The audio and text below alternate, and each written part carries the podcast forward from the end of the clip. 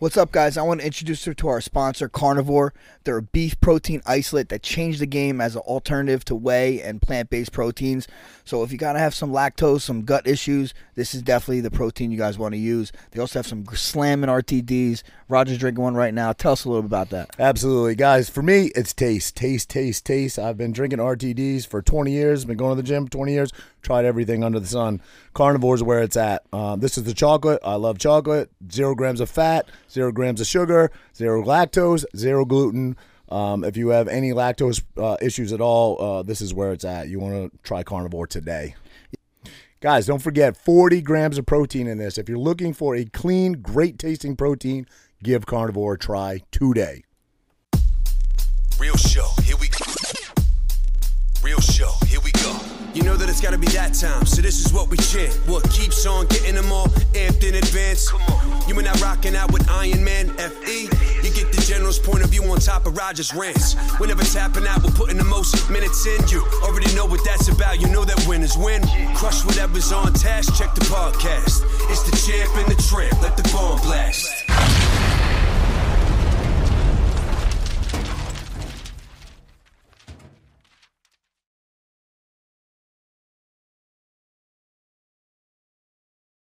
All right, Andrew, I'm coming for you, bro. I'm coming for you. Sorry, bro. Thank you, dude. I'm sorry. Thank you. Frankie actually figured out. Frank, Frankie coming Fuck up for the answer, dude. Let's wearing go. the shirt and everything. Look at that. So whenever. Yeah. Jon, thank you for for doing my show, man. You know, I waited, I waited till we weren't. I mean, we're still kind of bummy, but I wanted to be a little more professional once I got the the the best guy behind the mic that I know.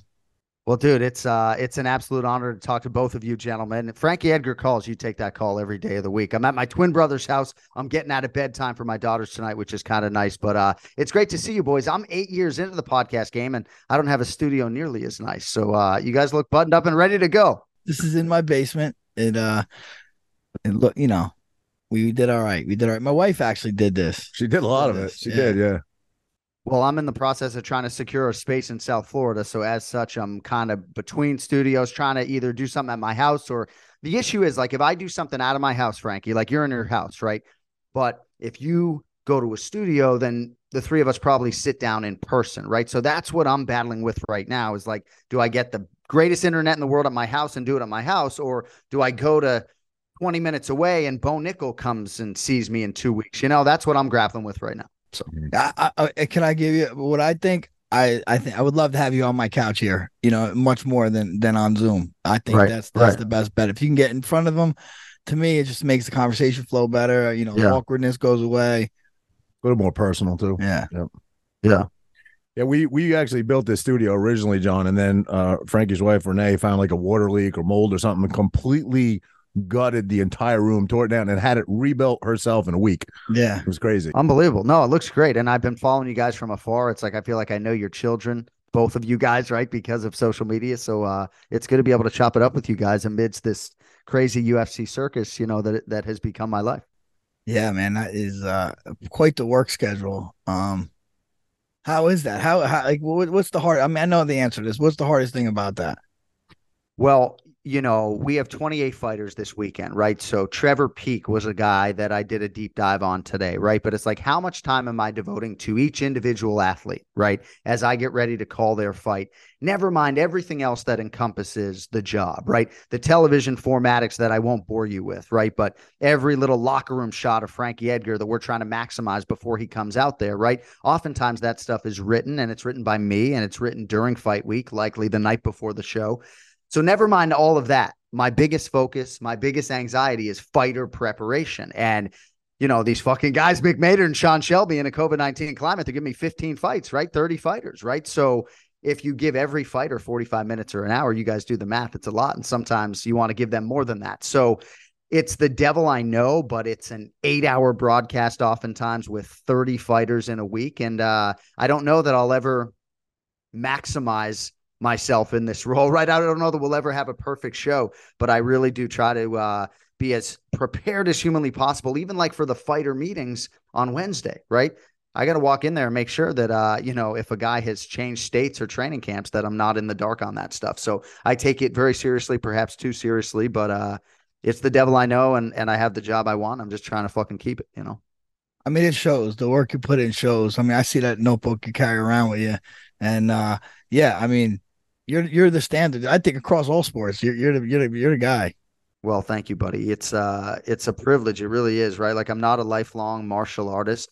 I hated jujitsu. Sorry, Pahumpa. I'm never coming back. He thinks I'm coming back. So if he listens to uh Champ and the Tramp, then uh, I'm never coming back. But no, it's uh it's a tremendous challenge, but it's also like a tremendous responsibility and one that I'm so happy to be entrusted with, right? Like obviously I think I cut my teeth the right way in terms of being the number two guy for the UFC on the play by play side and going to Brazil 27 times and learning the bottom half of the roster and doing it the right way. And uh, so when it came time for me to call the championship fights, I think I was ready. And those are big moments that uh, need to withstand the test of time. And although I don't plan what I'm going to say, uh, I want to make sure that I elevate the moment and don't take away from it. So, uh, yeah, I mean, it's, uh, you know, there aren't a lot of dinners and there aren't a lot of whiskeys during these fight weeks, you know, because there's a lot to fucking do. A lot to do, a lot to forget.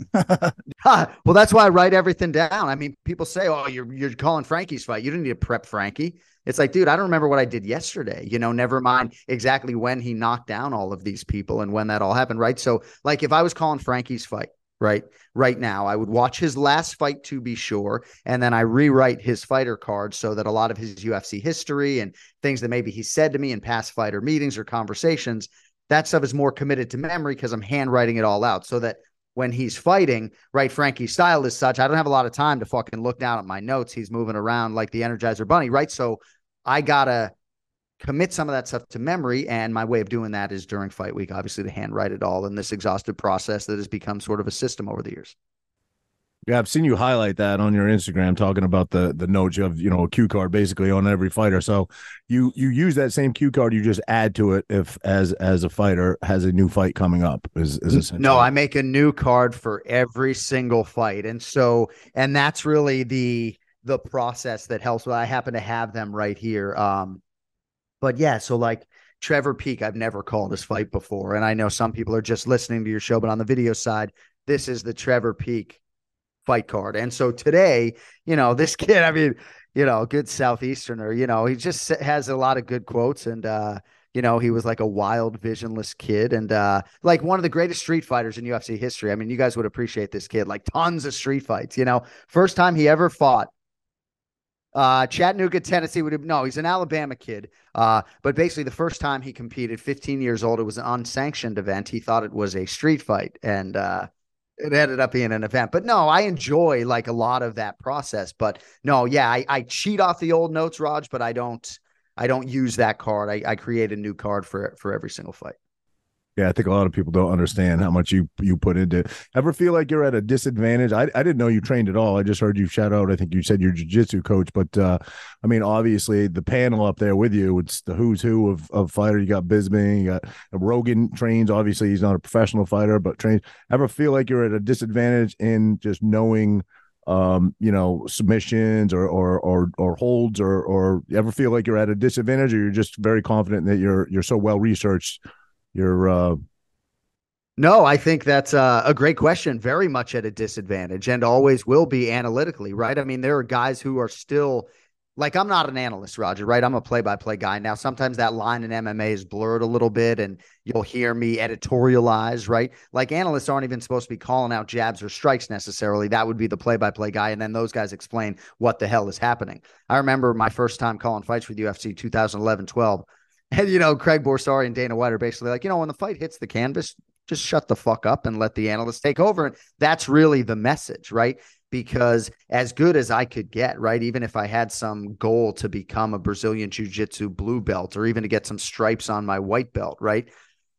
I wouldn't be leaning into that, right? I, I would be leaning away from that just because that's not what my role is. And I've always tried to stay in my lane. And even though I've accrued a lot of knowledge over the years, especially when it comes to the striking game, you know, I took bo- boxing lessons for a year and a half back in the day, but I'm not necessarily paid to uh, to give that type of knowledge or impart that type of stuff, even if I feel uh, plenty confident. Sometimes you might even hear me ask a question rhetorically. Uh, in a clinch situation, what's he trying to do here? I might know the answer, but uh, I'm speaking to an audience that's ever changing, and our fan base I feel like turns over every three or four years. So, uh, yeah, I try to stay in my lane, but yeah, I'll always know my place, right? I always know that uh, I'll be at a disadvantage, and that is fine with me. You're complimentary towards that towards the stuff though, you know, in that way, a little bit of the you know you give some energy to the show uh to the broadcast i feel like you keep guys together especially there's some like uh, i'm not you're not gonna rat nobody out or something there's definitely some egos up there. Yeah. you can see it. I mean I'm, I'm not gonna say names but you could see it happening. You could hear it happening during fights and uh, yeah. like you do a good job of uh you know being like the uh the middleman in that in that well thank you buddy. Uh I uh, I can always control my energy, so I appreciate you saying that, right? Because as as poor as I may feel, or if I don't feel particularly thoughtful with my words on a given night, I can always control my energy. But yeah, bro, a lot of different personalities in that broadcast booth. It's sort of untraditional, right? I probably work with 15, 16 different combinations over the years, and uh, you know, I think at times I pine to have more of a regular broadcast team. I certainly wish Rogan would do all the pay per views and meet me in Vancouver, but I understand why uh, why he doesn't necessarily do that at this stage of his life and career. And power to him. When Joe's in the booth, it adds a totally different dynamic, and I think it heightens and elevates the whole show. And I think most rooms would agree with that. You know, and he's still absolutely on top of his game. I think he's having more fun if I can say that, than he's ever had before. Uh, but yeah, man, you know, it's massaging a lot of different personalities. And if you think about me, you know, I'm oftentimes the oldest man in the room these days, right? But think about me, my second year with the UFC, getting a call on short notice to work UFC 155 with Joe Rogan. Uh, on, I got called. Uh, yes, filling in on three days' notice, you know, and I wouldn't call another pay per view for five years or so thereafter, right?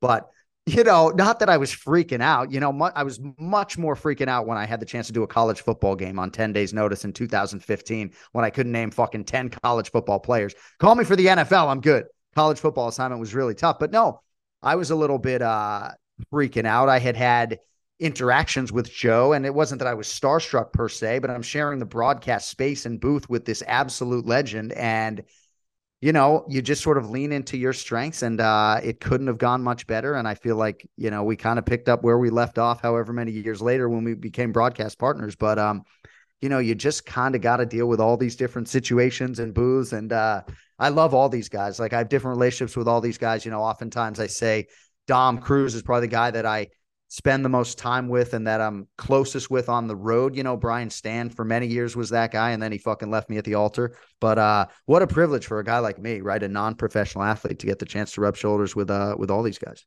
Yeah. How crazy is it that that Joe Rogan, the fear factor guy, is is at the success level that he's at now? I mean, probably the most listened to guy on the internet right now. You know what I mean? It's it's it's insane, and and I think he walks that line really well. Joe walks that line. He's he's kind of middle. He doesn't really pick and choose a side. You know, so uh, we're huge Rogan fans over here, of course. Yeah. Well, he's highly listenable, right? And oftentimes when people will compliment our work, I just say, well, thank you humbly because, like, we're just trying to be as listenable as possible over eight hours, right? We're trying to not get in the way of the fucking live sporting event truthfully at the end of the day. And not a show goes by where some fighter or some coach or some fan isn't upset with something that one of us has said. Uh, and for me, increasingly, not a podcast goes by where somebody isn't upset. And uh, it's just kind of the nature of the beast. But he has navigated being one of the most famous men in the world so graciously and so gracefully. And his success is not surprising to those who are close to him, right? Like his words, just his words, complimentary words about me as a, a, broadcast partner have like changed my life, right? Like he has the power to change so many lives uh, with his words and his deeds. And uh, not unlike Dana White, these guys are philanthropic, but they don't scream from the rooftops about every good deed that they do, you know? So, uh, yeah, I, I hope he sticks around forever. I think he'll probably outlast me. We'll see. He's, I think he's going on record that says when Dana's done, he's done, right? I think that's what he, he always has said. So, Dana's I think, I think they're yeah. going to be around for a bit. Yeah, I do too. I it's so funny when when I read, oh Rogan, you know, hopefully those guys are around forever. I don't want to put words in anyone's mouths, but uh, those guys obviously stir the drink, and uh, I think they're here for the long haul. So uh, what's the what's the story? I, I, mean, it's it's a well told story, but can can we see it? Where's the two oh nine tattoo? Obviously, you lost a bet with. Uh, oh, it's right on the inside. Oh, I didn't lose a bet. Careful with the verb. We didn't lose the bet, right? But there it is. So uh yeah, we've told You and Kenny Yeah. Florian, I thought had a bet. So okay, walk walk us through it then. How did it happen? So I've never done any tattoo bet unless it was a tattoo that I wanted to get or could see myself getting. Right, the first tattoo bet we did on the Anik and Florian podcast was if Bethe Correia beat Ronda Rousey, I was going to get the Brazilian flag tattooed on my body. Now that wouldn't have been a tattoo for Bethe Correia the way the 209 tattoo was for the Diaz brothers, but that would have been a nod to Brazil and my affinity for that country and its people and how many live events I did there in 2013, the year of Vitor Belfort. Like for me, the Brazilian flag would have been a special tattoo, right? So Conor McGregor and Nate Diaz are getting ready to fight. And Nate Diaz, of course, is coming off a vacation. And uh, so, yeah, I was trying to bring attention to the podcast, but I also related very much to the Diaz brothers. Nick was always my favorite fighter. I had always wanted to get a tattoo. And, uh, you know, maybe uh, putting something in the air in the morning. And I thought this is a great idea. We're going to do a tattoo bet on the podcast. So I called Kenny Florian. He thought I was crazy. Uh, my wife just thinks I'm an idiot every other day, which is fine. So uh, we did the tattoo bet. Now, keep in mind, I was the number two play by play at the, at the time. I wasn't even covering this live event. I was going to be watching from home, not even on the desk, right? And nobody listened to my show, right? So I I did not think that this was going to surface on Nate Diaz's radar during fight week, and he was going to say if Jon Anik, you know, doesn't get a fucking two hundred nine tattoo, I'm going to whoop his little ass. And you know, he took to Twitter and took exception to me sort of making a prediction on the fight, and that was part of the issue, right? Back then on our show, I was actually picking fights. That's the last fight I've ever gone on record as picking, right? Because my man Craig Borsari called me and uh, you know, effectively changed the course of history that day. But no, I thought that maybe I was going to get in trouble. And uh, I think at that time, it was probably the most I had ever done to help, you know, push a pay per view, you know. So it was a crazy week for, for me and my family. Once Nate was upset about it, I had determined that I was going to get the tattoo, whether he won or lost. Obviously, it was a better story when uh, when he won the fight to actually get the tattoo. Uh, but I think it it felt a little bit misunderstood at times, and I had to sort of bury the hatchet with Nate. You know, I was pretty anxious for that first encounter with Nate Diaz, right? But I think he understood, and you know, I had a lot of uh, goodwill established with like the Scrap Pack and Gilbert Melendez, so I think they felt like it came from a good place, and um, here we are several years later, and you know, as Frankie, well, my twin brother still believes that I owe the world this FE tattoo. Now we're going to get the tattoo. Maybe I should just say it here and now. We actually almost had an appointment with this fine line tattoo artist in New Jersey. We are actually going to go from New Jersey to New York. Right, exactly. So it was UFC 288 actually in May. But this particular fine line tattoo artist, you got to have all your ducks in the row, boys. And I'm getting ready to call a pay per view, and we did not have our ducks in a row. But the FE tattoo, no bet, it's still coming. That's, that's right, amazing. all right, all right. Nate actually gave you a pass though, right? Post fight, he said you don't have to get it, you got it anyway, right? Oh, had to. And I wanted the tattoo. Like at the end of the day, if you hook me up to a lie detector, like I I don't know if maybe at the time a, a little bit younger me wanted the attention that came with it or wanted to feel what a tattoo felt like. But I've always like number like I thought getting a 209 tattoo sounded like a fucking great idea. And I still stand behind it, you know. So What's what's your what's your take on Nate outside of uh you know the MMA uh ring? Like he obviously gets in a little bit of trouble out there, loves smacking people. What what is your take on uh, maybe we don't have to talk about Nate in particular, just fighters in general getting into scraps outside of the MMA forum, outside of the ring? yeah, it's a good He, question. and- he seems to be the guy that gets in the most of them. That's why I bring him up. Yeah, I mean, part of the reason why I have this tattoo is because those guys are relatable to whatever degree to a lot of us. And even though I didn't grow up similarly, right, necessarily, right, I think I think there's a lot of components to the way they go about their business, being the real article, you know, um, not being afraid to bring cannabis into situations where it was not accepted for years, right? And I think for a lot of us, we were able to relate to that, you know. Um, but I, you know, I do chalk a lot of this up to uh to self defense. Yeah, some of it might be street fighting. We just talked about this great street fighter who's fighting in Jacksonville this weekend, you know. Um, but I don't have a huge problem with it, you know. I really, I really don't, you know. Uh, and especially if you're talking about like recent footage, um, you know, Ilya Topuria, who is main eventing this weekend, right, was in an altercation where someone approached him at an arcade and he landed three flush right hands and i'm having a fighter meeting raj with him on wednesday like am i supposed to ask him about that right like is that is that part of the discourse and the lead up to this fight like hey what happened in january like i was gonna maybe see if my producer wanted to broach it but it's certainly not at the top of my list you know i think the kid deserved to get pounded out Yeah. My thing is, why do people get mad at fighters for fighting? Like this is what we do. You know, Right, right, We right. did it I mean, before we did it before before we before the kids. Agreed. Probably gonna do it after the kids. Agreed. You know, Agreed. Yeah. And that, the, what was it? The one, the one, uh, the one Logan Paul looking there. The, Jake, no, Logan Paul Yeah, the, guy. the look like yeah. He put him out. I mean, dude, Yeah. approached him, looked like he wanted some business. yeah. yeah, He Yeah. handled himself. yeah. 209, baby. Come on. No, I know. Well, and it's funny too because we've talked a lot on our podcast recently about like in Florida, we're always wearing flip flops, right? And I've started to wear sneakers a little bit more just so that I'm ready. Not that I'm any great threat, but I'm more of a threat when I'm wearing fucking sneakers than when I'm wearing flip flops all the time. You know, just ask Drakkar Klose, right? Getting pushed by Jeremy Stephens and getting a concussion to it, right? So, uh, yeah, I mean, it's it's interesting to me. Even the Joe Schilling thing that is particularly violent. It's like Joe's ready to go, man. But Joe's uh, ready to go. what state was it? Was that in Florida? I, I think it was in Florida. Was it? I don't know. Was it stand your ground state? And Yeah, that's yeah, why, but- that's yeah, why right, he won. yeah. He won the case. Stand That's your what I'm ground, saying. That's what. I'm telling you. You know, easier to stand your ground in sneakers and flip flops. Joe Yeah, Schilling stands his true. ground. This is true. I think Matt Serra was in flip flops when he was uh, just basically holding the guy down on the ground in the restaurant that was there. in I think he was in In Vegas, Vegas, yeah. yeah. But I think he was in flip flops, if I remember. Yeah. But I would encourage your viewers and your listeners check out the Ilya Topuria video, right? Because if you've seen this kid, right, he's such a good example of somebody who lo- looks unassuming and handsome and will absolutely murder you if you give him 12 seconds in an arcade, you know? So it was pretty funny. I'll probably bring it up just because of this conversation for you boys on uh, on Saturday night. Oh yeah. So what you did some uh you did some fights at uh Gettysburg some uh for Rush Week. Yeah, so we had a tough man competition, which was basically uh, used to draw people into the fraternity. And so my senior year, I got to referee this event, was a, which was a real thrill, I have to say, more thrilling than actually competing as a junior.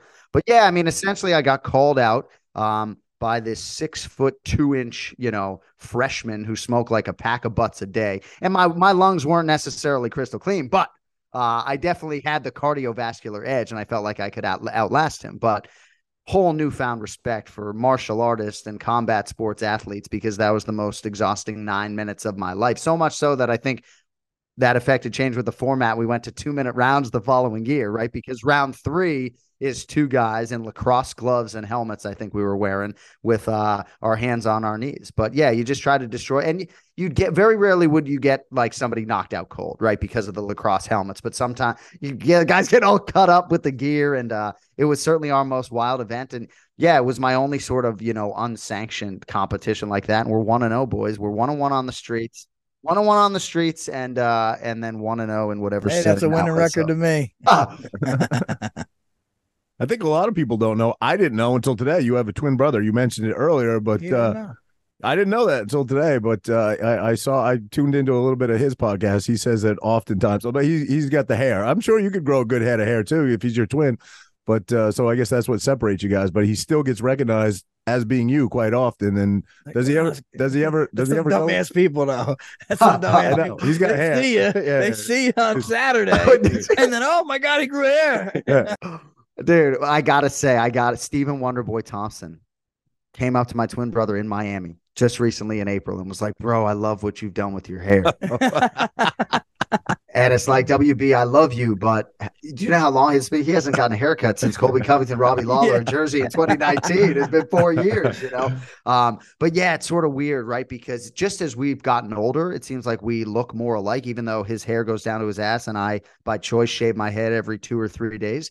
But I think as we get older, we're almost aging similarly and look even more alike. So, gosh, man, everywhere we go now, the identical twin thing is something that we have to deal with much more than I have to deal with, like being a public figure. It's like people think the twin thing is weird, and it fucking is. Like mo- monozygotic ident- identical twins like us, like it is weird. Like even someone like Joe Rogan, who's seen it all, when he sees me and my brother together with the same mannerisms and acting the same, having the same responses. If you guys had him on next week, you'd be like, we did this already, you know? Uh, I'm a little tougher, obviously, you can see, but, um, but no, I mean, yes, I could grow a full head of hair. It's funny because, you know, with Rogan and DC, they oftentimes, you know, the three eggheads and whatever else. But yeah, I mean, we could grow a full head, but we like that high and tight, like Frankie Edgar. You ever play any tricks on teachers or or or, or chicks? No, because I mean, we, it was almost like, well, you could get like, it'd be like, yeah, I could go into his Spanish class, right? And they would have no clue, but it's like, then I'm sitting in a Spanish class, right? And what am I, what am I doing here, right? So we could, but the girls always would know a mile away. And uh, as I said, I got a little bit harder exterior, even though there are a lot of similarities. I feel like back then I was uh I don't know, I just I was trying to be a tough guy. I was wearing like, you know, JNCO jeans and big starter jackets and bandanas on my head and listening to hip hop and freestyle rapping every minute I could. Like I I don't know. I was uh had an interesting few years there in my formative years in high school. So I don't know. Boston, right? You grew up in Boston? Yeah, Metro West Boston area, but yeah, I was born in the city and uh yeah, I lived the first 31 years of my life in Massachusetts. So Wow. You're a Boca guy now gosh, that sounds awful, right? It's like, you know, um, takes you like 75 minutes to get a pack of gum at CVS because the average age is like 71, you know. Uh no, I mean, I do feel like eventually we'll end up in the Northeast. Like we never thought we would raise kids in Florida. And um, you know, I hate to say it's like culturally vacant, but I just went on a trip where I was in my home city of Boston and then I went to Vancouver and then you come back to South Florida and it just doesn't feel like the place that I'm going to raise my kids long term. So, uh, you know, my wife's from Connecticut, New York, and uh, obviously my roots are northeastern. So, as much as I hate the snow and the cold and as soft as I am, uh, I do think eventually we'll make our way back up there. There you go. I'm, I'm I don't know, man. I don't know. well, no, I think I, about going south sometimes. no, I mean we're uh, we're talking out of both sides of our mouths, but uh, no, it, it, I don't know, man. It's just like South Florida. After a while, it's just uh, Miami Heat people everywhere. I just got to get the fuck out of here, you know. I, feel, I feel like I feel like the like the South Florida, East Coast of Florida, it's just it's just Jersey but hot. You know what I mean? They're, no, it is. People from New York, New Jersey, East Coast, and down there just hot now that and because it's packed as hell down there too. Yeah, it is, and yeah, there's a lot of Jersey and Boston and New York flair down here. But I will say, even though we're in June and you can go to the beach almost anywhere, like my wife and I went to the beach today for 45 minutes, right? And in Florida, that's something you can do year round. And it's a tremendous luxury. We lived in Vegas for a while. So to now have that luxury and to not be landlocked is uh is a pretty great thing. And yeah, you're right. I mean, I probably wouldn't last too long if we went back to the Northeast, but I think that tug will always be there. Yeah.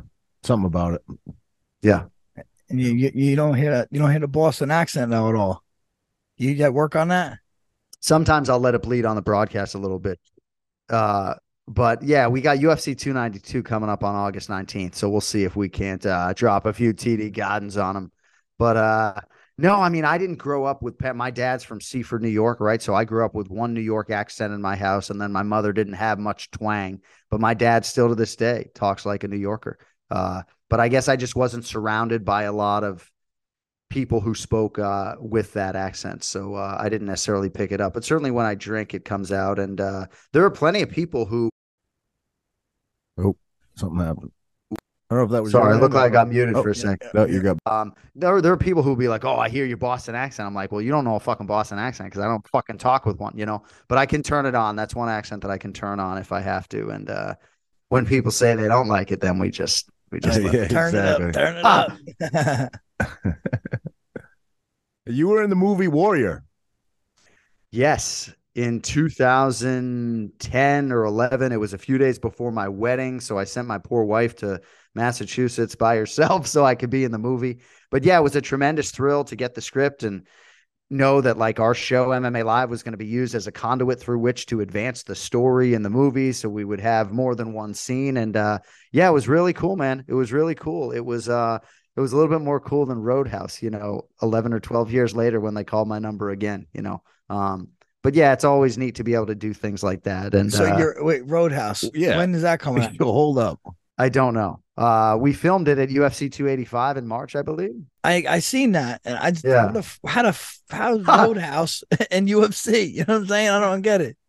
So I'm getting a little bit older, right? So it was happening during like the same time that a ceremonial weigh-in was happening. So I see these athletes being delayed to whatever degree, and I'm like losing my mind a little bit about you know to hell with the movie. Let's get these athletes in and out of here. And thankfully, the UFC recognized that and they flipped the script on Hollywood and got the athletes to the stage, and then we filmed the movie. But no, I mean, there's just I don't know. There's just a lot that goes into these UFC pay per views. So I wasn't necessarily in the right mental space when I was filming the movie. And, uh, you know, there were certain things, I guess, the night after uh, when Jake Gyllenhaal is in the octagon and they're staging this scene, right? And I'll harken back to Warrior, right? Some of the issue with Warrior was the glorification of the violence and staging things in MMA, ground and pound, that is so glorified and so superficially beyond anything that would happen in an octagon, you know, that go so far beyond a referee stoppage. And then in Roadhouse, right? Like Jake Gyllenhaal gets pulled off by Chris Tognoni in the movie, and then he goes back in. So Jay Hieron goes out on a stretcher, right? So Jake Gyllenhaal does something in this movie that would essentially get him a lifetime ban in mixed martial arts. So as an MMA guy, I'm hoping that that's not in the movie, you know? So uh I don't know. Whereas Warrior, I was just like so excited. Whereas when Roadhouse happened, I was excited for Jon Jones at UFC 285, you know. And I say that with all due respect to the great crew and cast, and I hope they put my scene in the movie. But uh it was a lot. It was a lot. Uh, we did. A, I did a Kickboxer too. I played a commentator on Kickboxer too, and they filmed it in the middle of a World Series of Fighting fight. The, oh yeah, Marlon, so Marlon, Marlon fought. I went quartered Marlon, and then put my suit on and did, did a scene, and then they let the fights go back on. you make me want to go watch Kickboxer too. I don't know. I don't know. I don't know if you. What do, what do you guys? Not that good. so uh, obviously, you guys are in the business. What do you think the best MMA movie of all time is? Oh, Is it does Warrior make the list? yeah, I think. I think Warrior was great, Yeah. man. So I was going to ask you guys that question when you brought up Warrior because there was a sequel written, uh, but the movie didn't do particularly well. Yes, Nick Nolte, I believe, won an Oscar for Best Supporting Actor, but the movie, did- relative to Lionsgate's expectations, I don't think it did great. Uh, but the sequel was ready to go, so I'm glad you acknowledge it as a great movie. I thought it was great. You know, Yeah, big time actors. Uh, it was cool. yeah.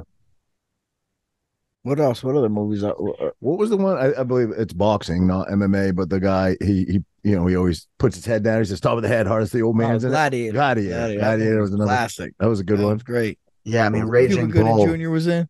Raging Bull's probably my favorite Yeah. combat sports movie, but Oh. uh, Oh no way!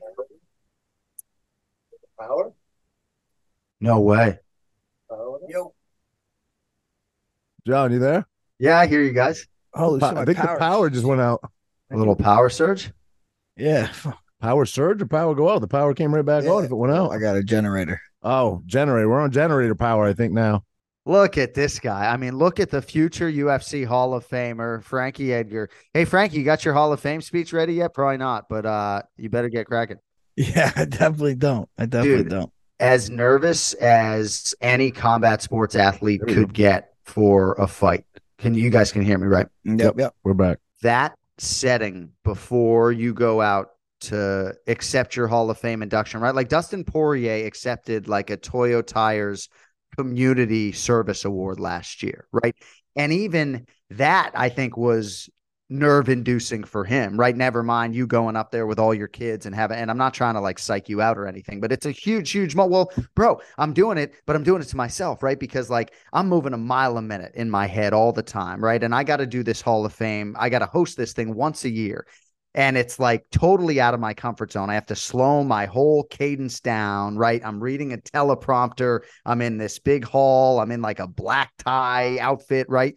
And even for me, dude, like I've been doing this for 20 years and I get up in front of this Hall of Fame podium and it's like, fuck, not this again. You know, it's, yes, it's, uh, yes, it's, uh, it's a crazy week. It really is. But, uh, no, I'm thankful to do the Hall of Fame thing. It's outside my comfort zone and it, it helps me develop skills and it helps give me confidence like going into the rest of the weekend. But, uh, but no, it'll be great to have you up there whenever, uh, when so they call your uh, number. obviously, right? We all know Frankie's going to be in it. I mean, it kind of just goes. Out, but how does that work? Walk me through that. Do you get a call one day? Does Dana pick up the phone and be like, "Hey, buddy, welcome to the," you know, I you're, don't know. you're, you I don't you, know. Jon, do you know how it works? How does that work? Well, so I think you've seen some of the uh the reveals, the revelations on broadcast, right? At times when maybe we've given uh like Jens Pulver, I don't know if you saw that moment where he found out live. So it's not out of the realm of possibility that they would try to uh you know, maybe have Frankie at a live event and uh and Well, they just him. did, and I, I was thinking to myself, this is going to be it, but it, it didn't. It didn't happen. Yeah, well, this class is uh this class is overflowing, but uh it's an eventuality. I think we all we all recognize that, you know. So In time, in time. We'll see. in time. Yeah. And your speech will be fine. You know, I got plenty of advice for you. You know, just don't go Uriah Faber 29 minutes and you're good. yeah, no, I'll be short I'm sweet, just kidding. baby. Come on. Wait, did he really? But you see what I mean? How like uh, you know, like I say something like that, and then the next thing you know, I fucking wake up to like an MMA website being like Anik smashes Faber's Hall of Fame speech. So um, no, but it's tricky. It's not like the Oscars where you can tee up some music and escort the guy off the stage. You know, like you deserve the time, right? But you also have to recognize that if you keep it to a quarter of an hour, you can really have the audience by the balls and produce something memorable. When you start to bleed that 15, 20 minutes, um, you know, you start to lose some people is all. Yeah. I think that's the way with almost everything. Best man speech, you know. I think shorter is always better, right? It's never never good when you get long winded. People just start to zone out. Well, I asked Joe Rogan once, how do you determine how long you're going to do a podcast? And he can end it at any time, right? So if you're one of the guys who's been on his show and it's been a shorter episode, you know, don't take that as a an insult necessarily, right? But he can end the show at any time. Like I don't know how you guys do your show, and hopefully we're still entertaining the fuck out of the masses at this stage of the program, but we are mindful of that on our show, right? Like we would, generally speaking, if you're doing a thesis statement, we'd rather keep them wanting more than sit there and pontificate for two or three hours, you know. Um, but to each his own. Yeah. Do you get asked to speak at like any speaking engagements or anything like that? Not really. Uh, I certainly would uh, would love to, you know, go back to some of the institutions that I've attended if uh, if I had the chance at some point in time. You know, I taught at the Connecticut School of Broadcasting for a time, and I absolutely love that. But no, not a lot of speaking uh, opportunities necessarily. I don't have a ton of time schedule wise to do that stuff, and they, you know, when you're taking a fee, you better fucking prepare too. You know, like you take that shit really seriously, and um, you know, like I'll tell you guys, like we never had a writer for many years for uh like this Hall of Fame induction ceremony. It's the only thing I do all year in which I have a writer that helps me with that process. So yeah, it's great. Oh, it's it's incredible, right? I mean, using the English language in such a a, a, a- profoundly effective way with all these words that no, I mean it's cool when you can make somebody else's words your own. And I do edit the final script, but uh I wonder, am I allowed to reveal the ghostwriter? I probably can't. The ghostwriter. Your delivery is always perfect. Who, whoever helps you, your deli- it's the delivery that that gets the recognition. I think you know. I had a really embarrassing moment on that Hall of Fame podium several years ago. I made the mistake of drinking a cold beverage backstage, and I was trying to introduce Dan Henderson when his fight with Shogun Rua was being inducted, and my vocal cords froze. And the music guy saved me. Uh, but it's a pretty embarrassing moment on UFCFightPass.com if you want to check it out. I'm completely choking. I can't get Dan Henderson out. And uh, yeah, I went down a rabbit hole that night of like what you can and can't have for your voice. And uh, no, in that setting, like I always feel like I'm just capable of just fucking brutalizing it uh, because it's it's just formal and stuffy and serious, and I'm okay with that. But it's just a very different tone than we're normally striking. Now, we were talking a little while ago about Nate, the 209 tattoo, and you knew at some point you were going to have to interview him. How about Colby Covington? Because that guy's also said some things. I mean, first of all, I think it's, you know, pretty much conclusive at this point that the guy is, you know, he's playing a role, but um, talk some shit. I think you said something to the effect of, "You live in Boca now. I live in Miami. I'm not that far away. You can get it," or something. Like, have Yeah. you have you seen Colby? Have you interviewed him since that whole thing? And and does he does he play the part, or before you guys go into the interview, does he say, "Hey, listen, man, I want to," you know, does he does he does he tell you it's an act, or does he play it up? So, some great questions. I'm very curious to see how the next fighter meeting with Colby Covington will go. I have every expectation that he will afford me the opportunity of that fighter meeting. And yeah, when he came out and said something to the effect of, you know, my kids were going to grow up without a dad or something, you know, I didn't think much of it because to your point, he was playing a role. Uh, but I did have to uh, pursue a conversation with him because ultimately, at the end of the day, it's about the professional athletes. It's not about me. And, um, I don't say that to gain fans, but I needed to make sure that I hadn't said something that was off putting to him, right?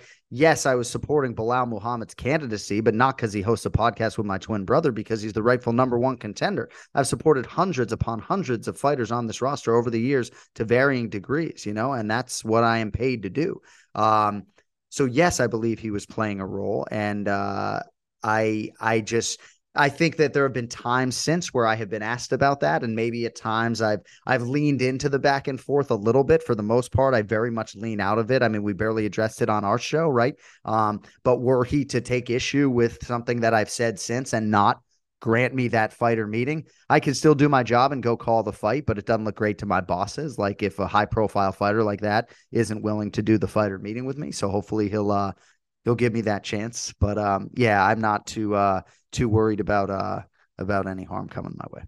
Yeah, mm. I, I mean, for Colby's sake, because you can't take away that the guy's an amazing fighter. I mean, nobody can say he's not. But I hope there is a grand reveal for that dude one day where he, you know, he, he what, says, "What do you mean grand reveal? What do you mean grand reveal?" this guy, he, he's giving me things. I like the where, grand reveal. When his career maybe is over, he says, "Hey, listen, man, it was all an act." You know what I mean? Because he's he's like the most hated guy there is, and he said things that listen, I, I I get it. I get playing a role. I get I get all that. I get hype in a fight. I, I know you know Muhammad Ali was one of the best to ever do it, but like there's he crosses lines that I don't understand. I mm-hmm. that the pulling religion and children and right. I don't understand it. You know, I think it goes beyond just playing an act. But no, of course. And some of my supporters, Raj, like don't like the fact that maybe I take the stance that I do. And candidly, the first time I saw what he said. It was like a transcript, right? And my wife saw the transcript, but then when my wife saw him say it and saw the venom with which he said it, you know, maybe that struck a different chord. But yes, he's playing a role unequivocally. Yes, he's gone too far at times. Do, does he move internal metrics? Is he some big star? Evidently so, because he hasn't competed a lot and he's still going to get a championship opportunity. And even me saying that that way, you know, might strike some sort of chord with him, you know? Um, but I just think he needs to. I just think he absolutely needs to fight. I don't know if you're ever going to get that sort of grand reveal.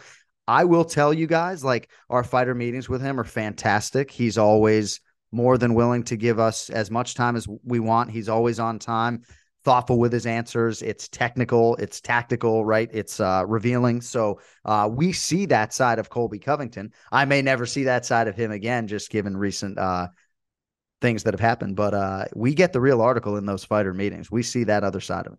Yeah, I'm sure. I'm sure. Uh, Conor McGregor, obviously, very much in the news lately. I'm not sure how that's all going to play out, but is he back in USADA pool testing now, or what's nah, the deal with him? I think he was supposed to report to the last one. He didn't. So I mean, at least what I read, he's not going to be able to fight this year.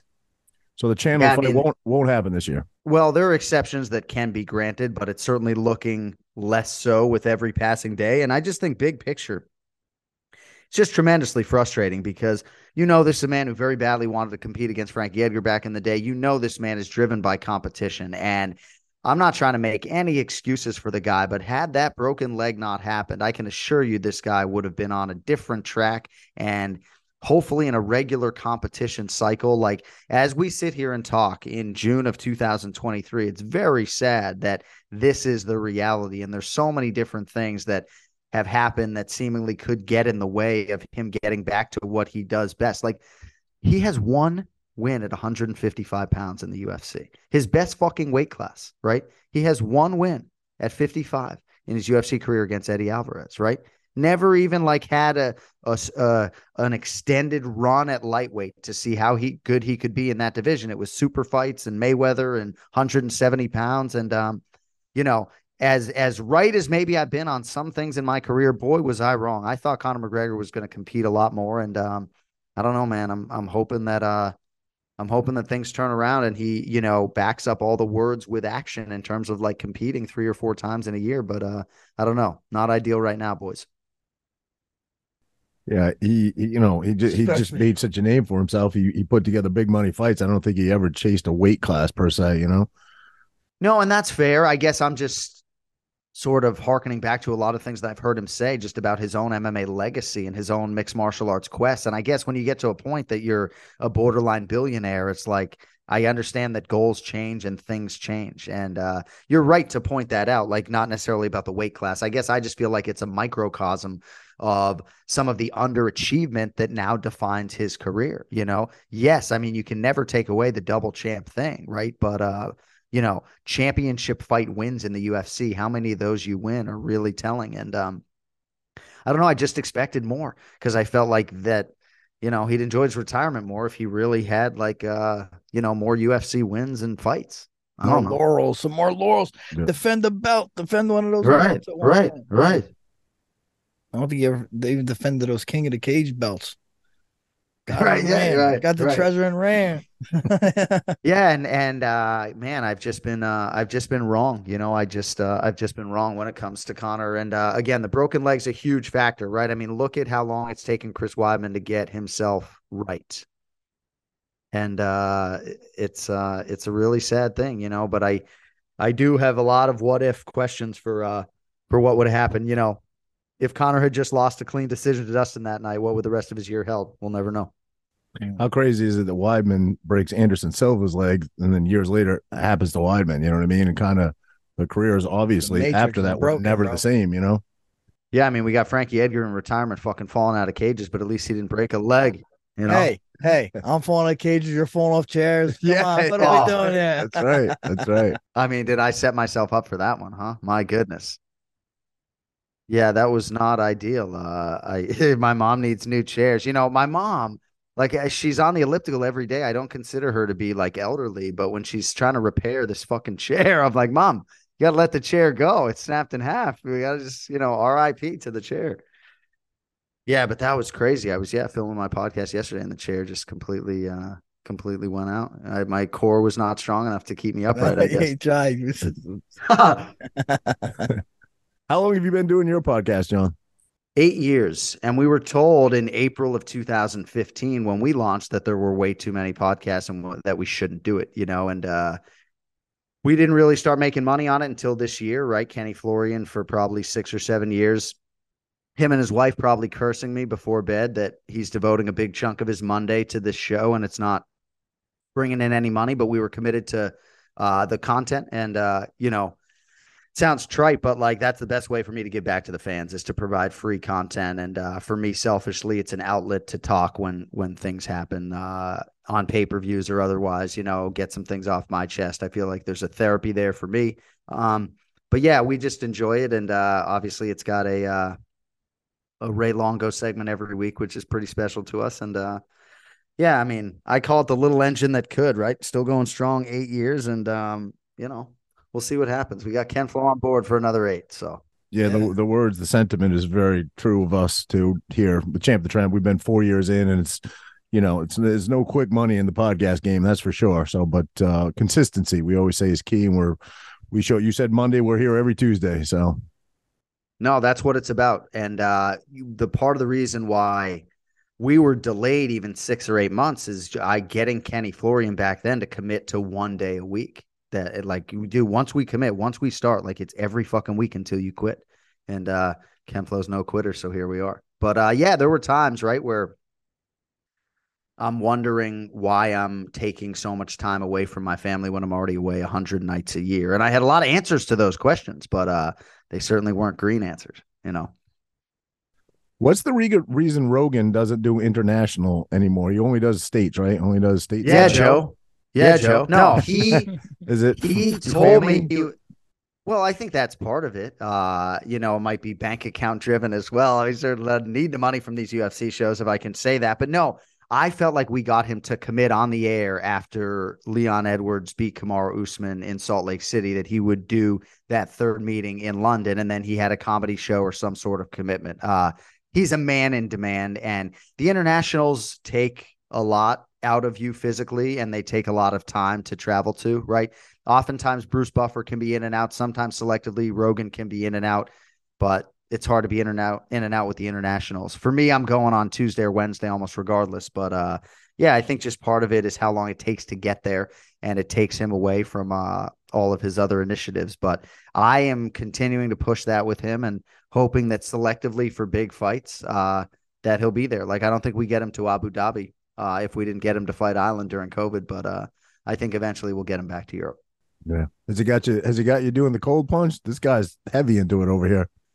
I think eventually I'll uh, suck it up, but I, I believe I told you earlier how soft I am when it comes to the cold. So I just don't know. I did put a sauna in my house because uh, you know, we had we had just a, a, good space for it. So I have the old school Finnish sauna that uh that we try to go in a few times a week. So uh at least we're doing something. I've done the cold plunge with Frankie, but these guys, I know Rogan's thing is doing it first thing in the morning, which to me is like that's that's got to be the most brutal time. This guy's now doing it like seven weeks, seven o'clock every morning. This guy, I love it. I love crazy. it. It's, I, I, for the longest time, I had the cold plunge. I would do it at nighttime after the sauna, and Oscar kept saying I want to do it in the morning, but I just didn't have the fucking guts to do it. And yeah. now I've been doing it. And now it's like I'll I'll try to talk myself out of doing it, and I end up talking myself into doing it. Like I'm I'm like addicted to it. It's amazing. I feel like I could get to... It's like these fucking dorks. I always telling people to jump in the fucking ice stuff, but yeah, it's actually pretty damn uh, invigorating, you know. No, and I think when I hear about what it can do for the mental, it, it definitely sounds intriguing to me, and I can I can totally see how there could be an addictive component to it. Yeah, if no, you do it long enough, you know. Yeah, yeah, yeah. Jon, what I heard you had some, what was your best job before you got into broadcasting? My best job. So so the most rewarding job I had, I, I taught autistic kids for a long time. In the summers, I would teach the preschoolers, and then after college, I worked as a vocational coordinator. So I would like be charged with getting autistic teenagers jobs, and then I would be their job coach on site dude, when I got fucking Brian Kenny a job at Blockbuster Video, you know, like puffing my chest out, like, dude, I got that kid a fucking job at Blockbuster Video. He was the best video game putter awayer in the history of Blockbuster Video, you know. So that was particularly gratifying. I had one student fired from Shaw's Supermarket in Sharon, Massachusetts, because he fucking took the ground beef and just let it have it. But that was my labor of love. Like I always say that if there was money in like being with special needs kids, like that's what I'd be doing. But I was always afraid to be poor. I couldn't pay my rent in Newton, Massachusetts in 2003 and I I was driven by that fear and I that's what drove me from newspapers to radio to television. I never wanted to be on television, you know. Um, I was going to be a newspaper writer and then it's like 15 bucks a story, like you know. So I I you know, I don't have anything foundationally or philanthropically that's like a big organization. You know, I donate to, you know, cancer charities, children's, things like that. But if I were ever to undertake anything other than like father's rights, uh, it would be something relating to autistic children. So maybe I'll get back to that at some point in time. And, you know, I fucking slung plates at Pizzeria Uno and Legal Seafoods and all that. You know. Two questions for you, Jon. Uh, I think you already answered the one. Who's your favorite fighter? I believe you said uh, Nick Diaz. Uh, maybe maybe you could elaborate on that a little bit. Where do you think the best fighters come from in the world? Like, where's the best training? Is it the U.S. or is it Kazakhstan now, or or Kazakhstan. Not, sorry, not Kazakhstan, Kazakhstan. Dagestan. So well, I would say, like, I would tell people on ESPN.com way probably 15, 20 years ago, when we're doing a chat, like, just go watch Nick Diaz, watch Nick Diaz, Paul Daley, watch that one round fight and tell me what you think about MMA, right? So, yeah, Nick, I mean, you know, people get upset when I put Charles Oliveira on a pedestal right now as if I'm not some massive Islam Makhachev fan as well. But like, hard to argue with what Charles Oliveira has done. And I will continue to bang that drum because, gosh, man, like the accomplishments are just absurd. Like, he's just fought all these guys and has all these big scalps on his resume. So, uh, what was the other part of your question? Where do you think the best fighters or the best training oh? United States of America.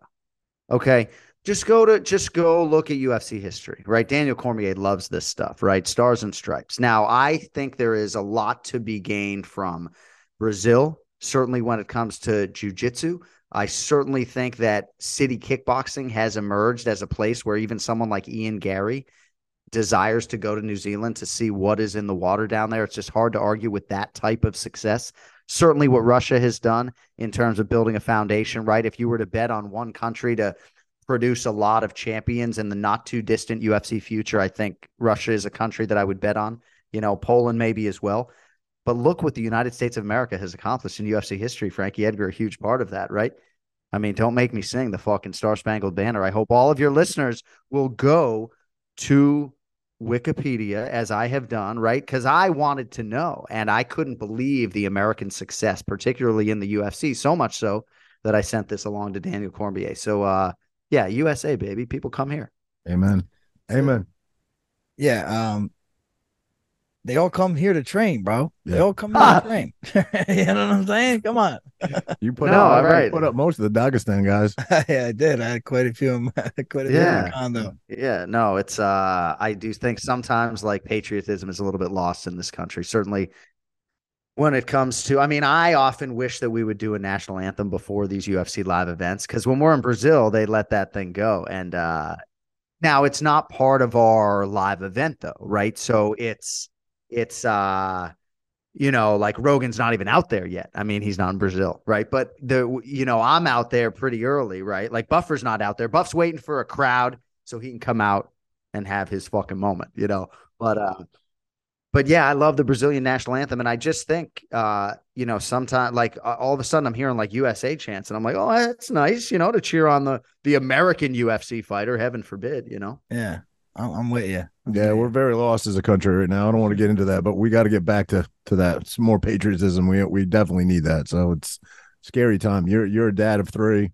I'm a dad of two. This guy's got three, and things need to change for our children for sure. Yeah, it's uh yeah, man, it's a crazy time to be bringing kids into this world. I just had uh, you know, a nice little battle with my daughter before I came over here with you boys, you know. It's an interesting navigation just in terms of uh some of the stuff that's out there and uh, you know, wanting to simultaneously like balance your kids' social lives with all the terrible things that come with allowing them to do certain things. So uh I know you guys at at least I know Frankie's a little bit ahead of me as far as some of that stuff's concerned, but uh shit's getting real. It doesn't get easier as it goes. That's for sure. Little Yeah. problems become big problems. That's what I'm learning. Mhm. And I have a son that's going to be in high school next year, It's insane. and That's he's got his first girlfriend, and whew, it's, it's bananas, man. It's a beautiful thing, man. I love that kid's lettuce too. It's amazing. You watch these kids grow up though on Instagram, and that I will say of all the uh you know, of all the demerits and the negatives, it is cool that, you know, um, that you can connect and feel like you're connected with other people's families a little bit from afar, you know, um, even if you haven't met their children, you know. But yeah, my son, uh, I have a, I have two girls and a boy. My son turns five on Friday. He's coming to this event in Jacksonville. He thinks he wants to be like a UFC fighter right now Yeah, but no, I mean it's probably not happening, you know. But uh he uh he's very excited to come to this show. It's a matinee right in our home state of Florida. It was like the perfect storm. So I'm excited to share that with him. I've never been ex- so excited to have one individual in the building than to have my son at the UFC event. So we're very, very excited for this weekend.